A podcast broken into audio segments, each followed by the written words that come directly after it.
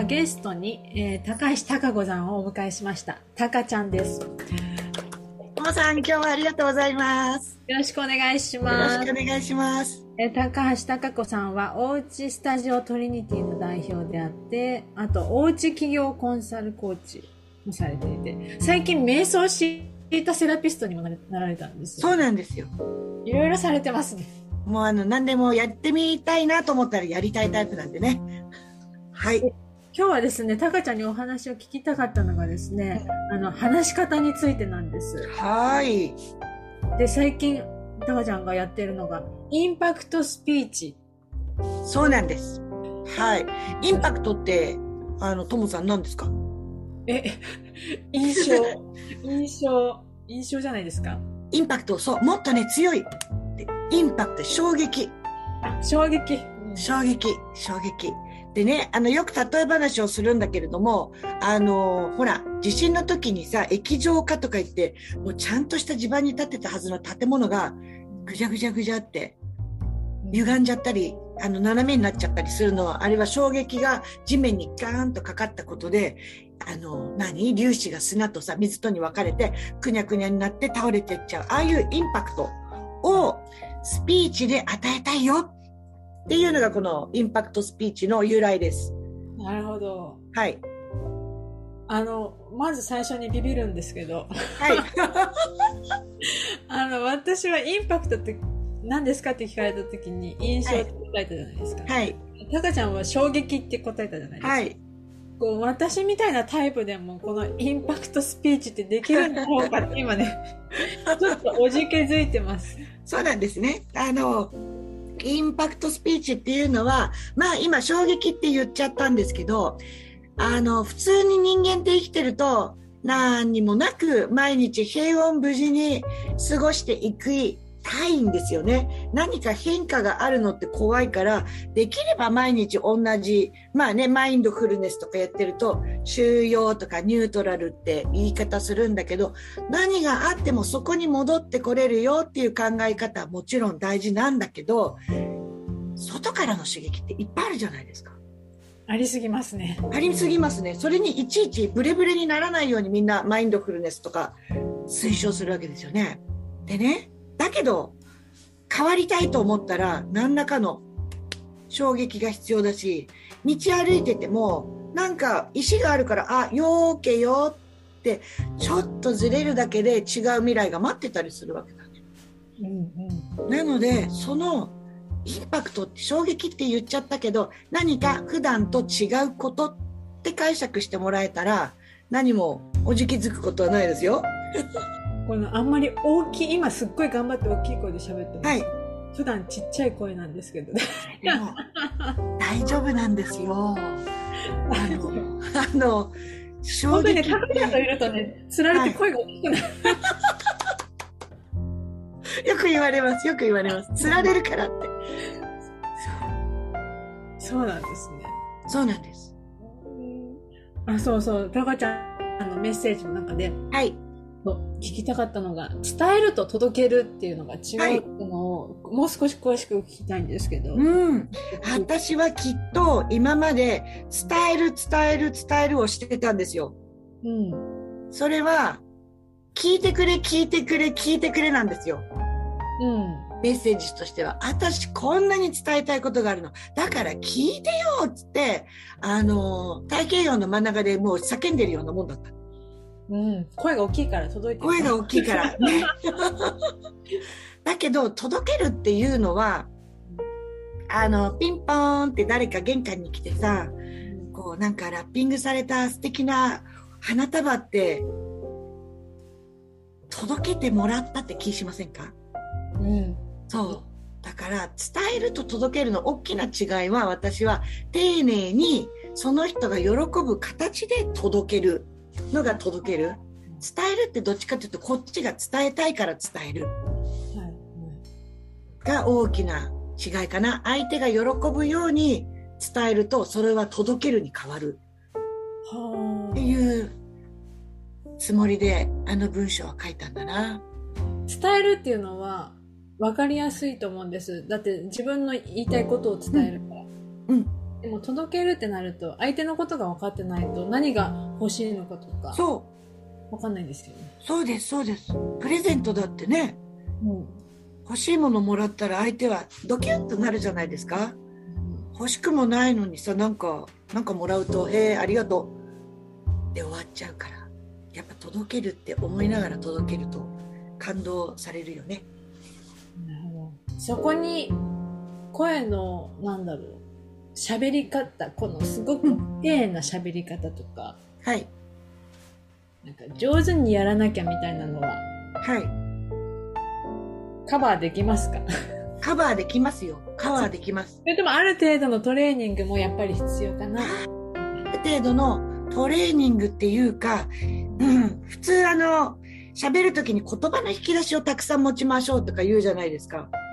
でも、私がお伝えしたいのは言葉のボキャブラリーいっぱい知ってるのもすごく魅力的なんだけど、そうじゃなく、喋るトーンだったり、速さだったり、強弱だったり、うん。ちょっとした間があったりすると人って、え？ってなるじゃないですか。そういうのを使い分けると、それこそインパクトの印象に残る。あ、あの人の喋り方。っていう印象に残るインパクトスピーチになりますよ。ってことです。今日のね、インタビューに向けて、実ははい質問をね、あの、受け付けたんですよ。はいはい。で、その中から今日2つだけちょっと取り上げたいんですけど、今の話と少し、あの、被るところなんですけど、えー話す、話すことに対して、あの、あまり得意でないと思って、うんご自身はね、思ってて、で、た、どんなと、どんなことを上手になりたいかって、えーいうのがあって、それこそ間の取り方を上手くなりたい。うん。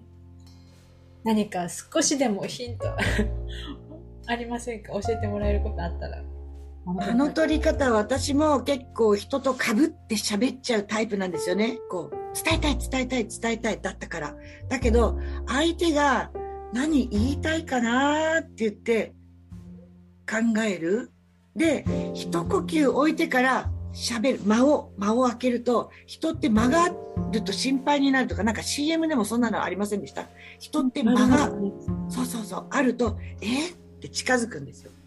そしたら、その間の取り方は、ただ、うなずくだけでもいいし、対面だったら。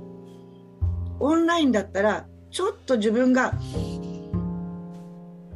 姿勢を直すだけでもいいし、そうやってわざと間を置くと、相手のペースをポッと止めることができて、その分、えってこっちを聞いて、もう向いてくれるっていうのがあるので、間っていうのはただのサイレンスでもいいし、呼吸をするでもいいし、姿勢を正すでもいいし、あの、音だけじゃない間の取り方っていうのがあります。どういう時に使うんですか？聞いて、えどういう時に使うんですか？えっとね、これ、何かを生み出す前のサイレンスっていう意図をして、何か自分が聞かせたい言葉があるときに、わざとわーって勢いよく喋ってきて、ポッつって間を作るんですよ。そうすると、今まで、あーって聞いてて、あって間があったときに、それでね、でその時勢いよく喋ってても、間の後に静かな声で喋ったとしても、それは、え？って聞いてもらえるようになる。なので、大事なことの前、大事な言葉の前に間を置く。っていうのは一つのテクニックです。なるほど。いろいろあるん。そう。いい話が聞きました。まだ終わりじゃないんですけど、まだ聞きたいことがどんどん行きますね。はい。抑揚の付け方。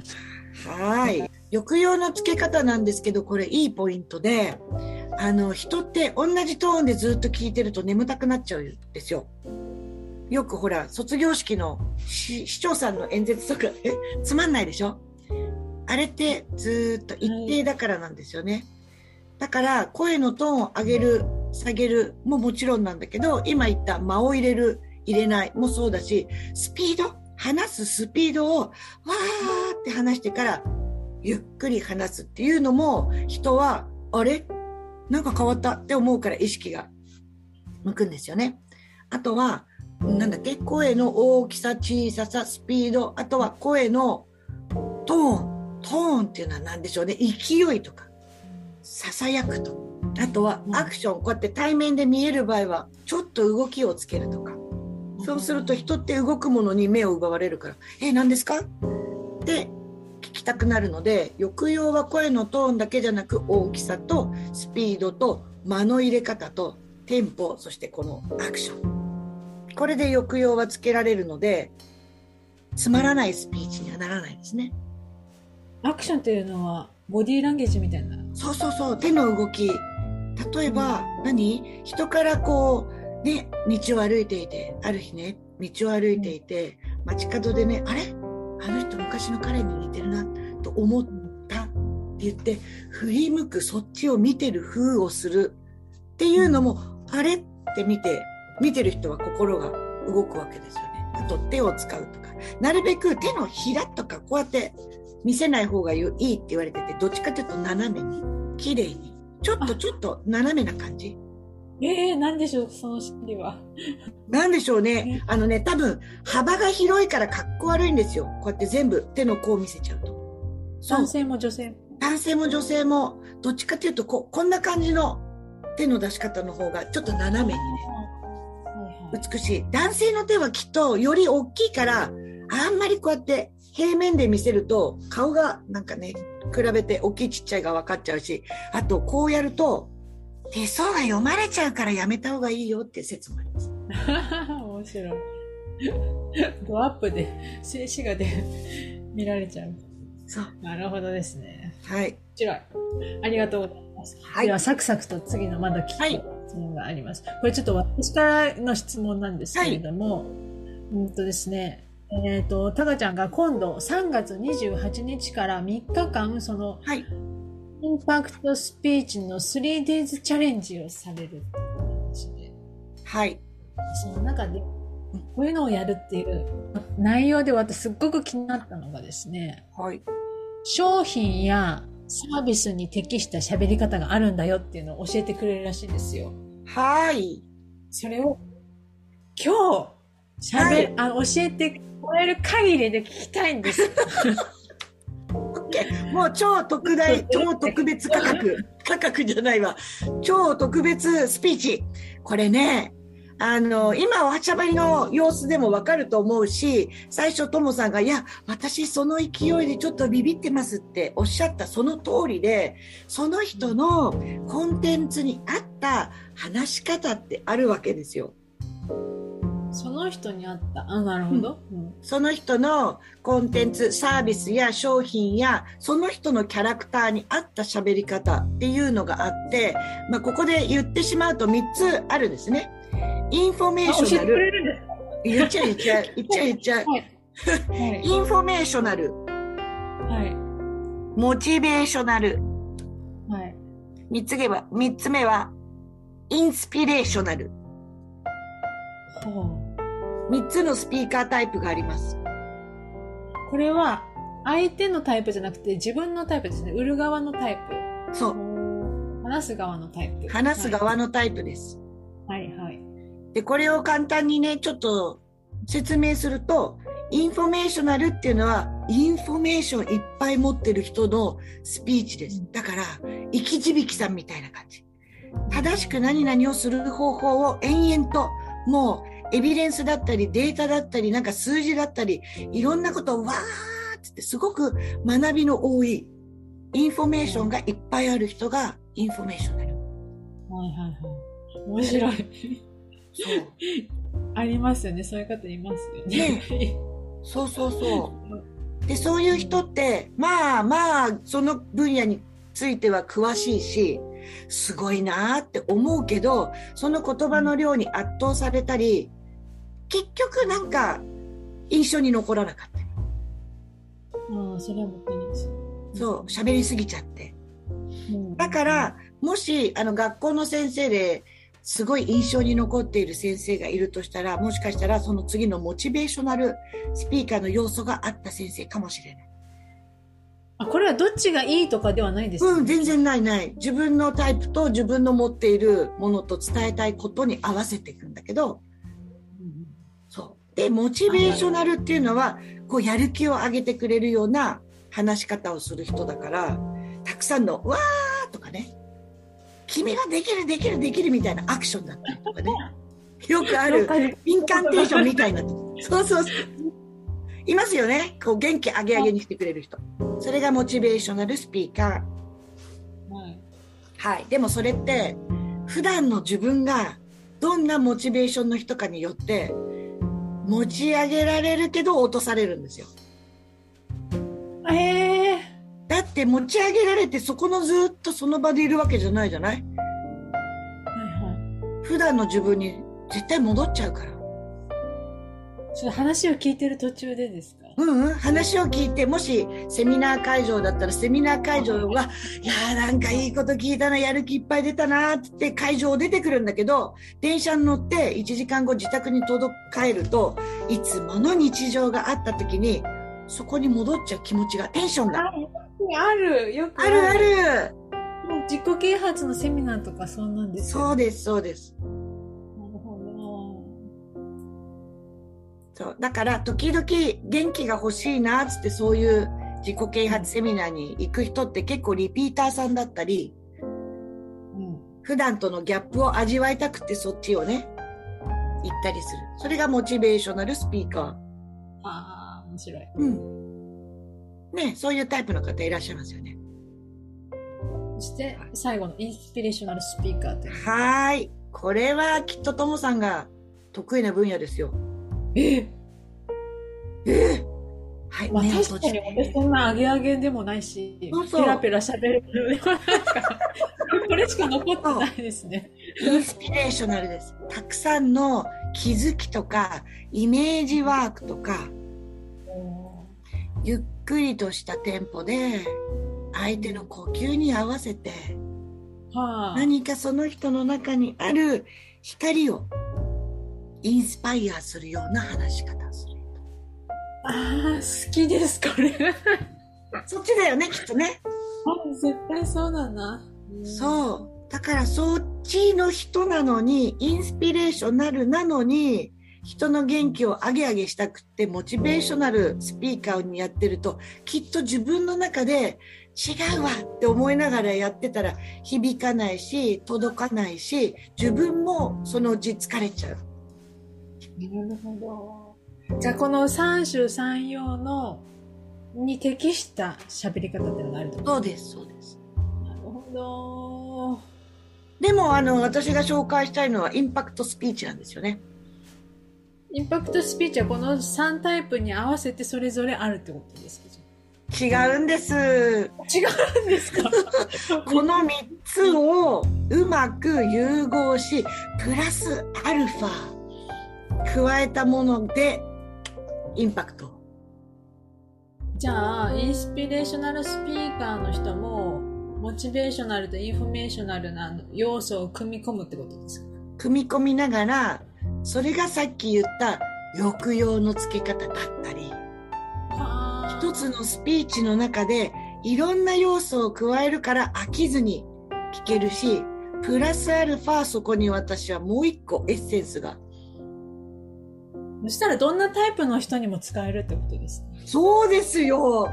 すごーい。なのであなたの思いがちゃんと伝えるだけじゃなく届けられるものになるっていうのがインパクトスピーチ。はいいいですね。はい。そうなんです。まず自分のタイプを知り、どんなことが必要かを知った方がいいですよね。やりやすいんでしょうね。そうです。そうです。届けたいんだもんだって。でも人って無理やり送られたプレゼントって心をひれ、ひ何？心を揺さぶられないでしょ？うん人は何に心が揺れるんですかともさん？いきなり質問、普通に聞いてたのに、このまま聞いてと思って安心して聞いてたのに、質問聞きそびれました。はい、いきますよ。人人は、そのプレゼントに、プレゼントを届けられても、まあ欲しいもんだったら喜ぶ。だけど、うわー、嬉しいって心から感謝する、感動するときって、何に心が震えて、こう、ああ、ありがとうって思うんですか？えー私のことこんなに考えて準備してくれたのありがとう。そう、それもそうだし、例えばこう、こう持ってくる人がさ、うん。自分がそのプレゼントを選んだ、うん、うん、うん、うん、うん、うん、を語ったらなんか、ドキュンときません？ああう。んお、うん、うん。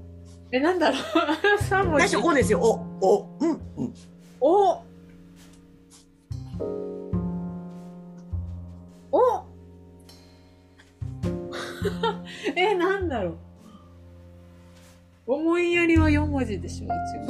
長長いよね、それ。その人の何とかを語ったら？おその人の、そのプレゼントを選んだ、おおおなんだろう？お、お。えー、え思い出思い出じゃないか。違うか。ー、で、で、いらないですね。お、もういい。お、もういい。ああ。でしょ？うんどうしてこれを君にプレゼントしたいと思ったら欲しいって言ったよ。確かにともちゃんは欲しいって言ったんだ。だけどこれをプレゼントしたい。僕の思いを上乗せしてリボンを結んで届けるから、ただのありがとうじゃない気持ちになるんですよね。重い。あ重い、重い。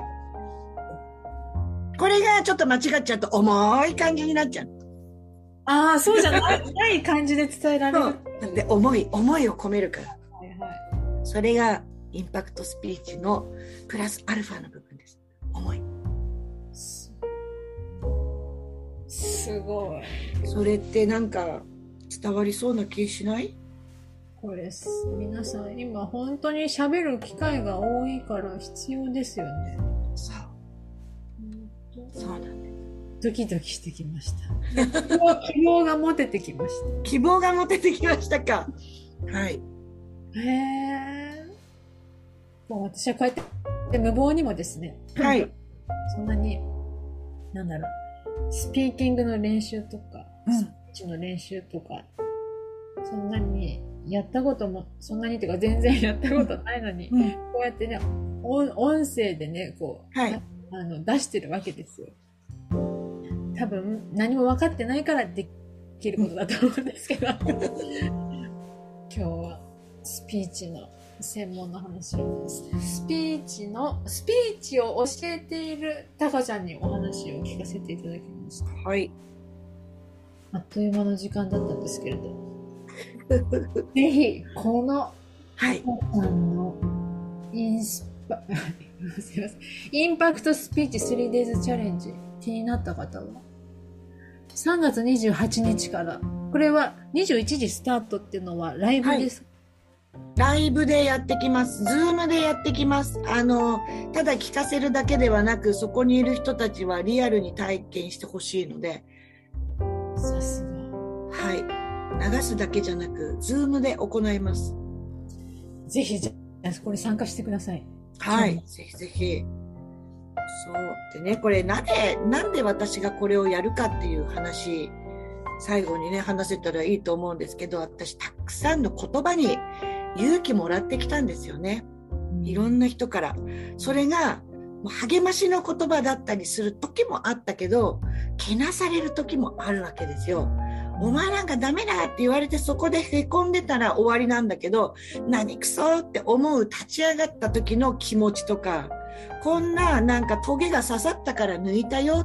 その言葉がきっかけを与えてくれて、いろんなね、方向転換をできたりとか、知らない自分に出会えたりするんだよ。言葉の力ってすごいよねっていう思いを皆さんが誰かにしてあげてほしいんですよ。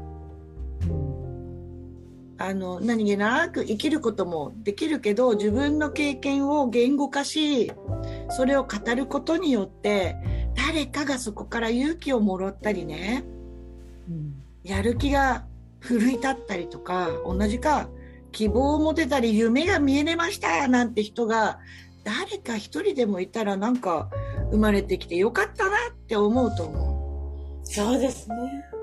う。ねえ。そんなつもりでインパクトスピーチ。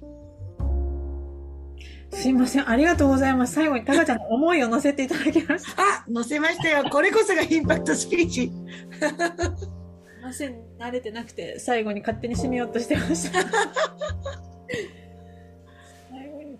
もう上手だな、タカちゃん。ありがとうございました。はい。まあ、では、えーっとですね、えー気を取り直して、うん。はい。これはポッドキャストに載せますので、はい。説明文のところに、あの、このお申し込みのリンクを貼貼らせていただきます。はい。わかりました。ありがとうございます。チェックしてください。はい。では、今日はありがとうございました。ありがとうございました。は高橋貴子さんでした。い。ありがとうございます。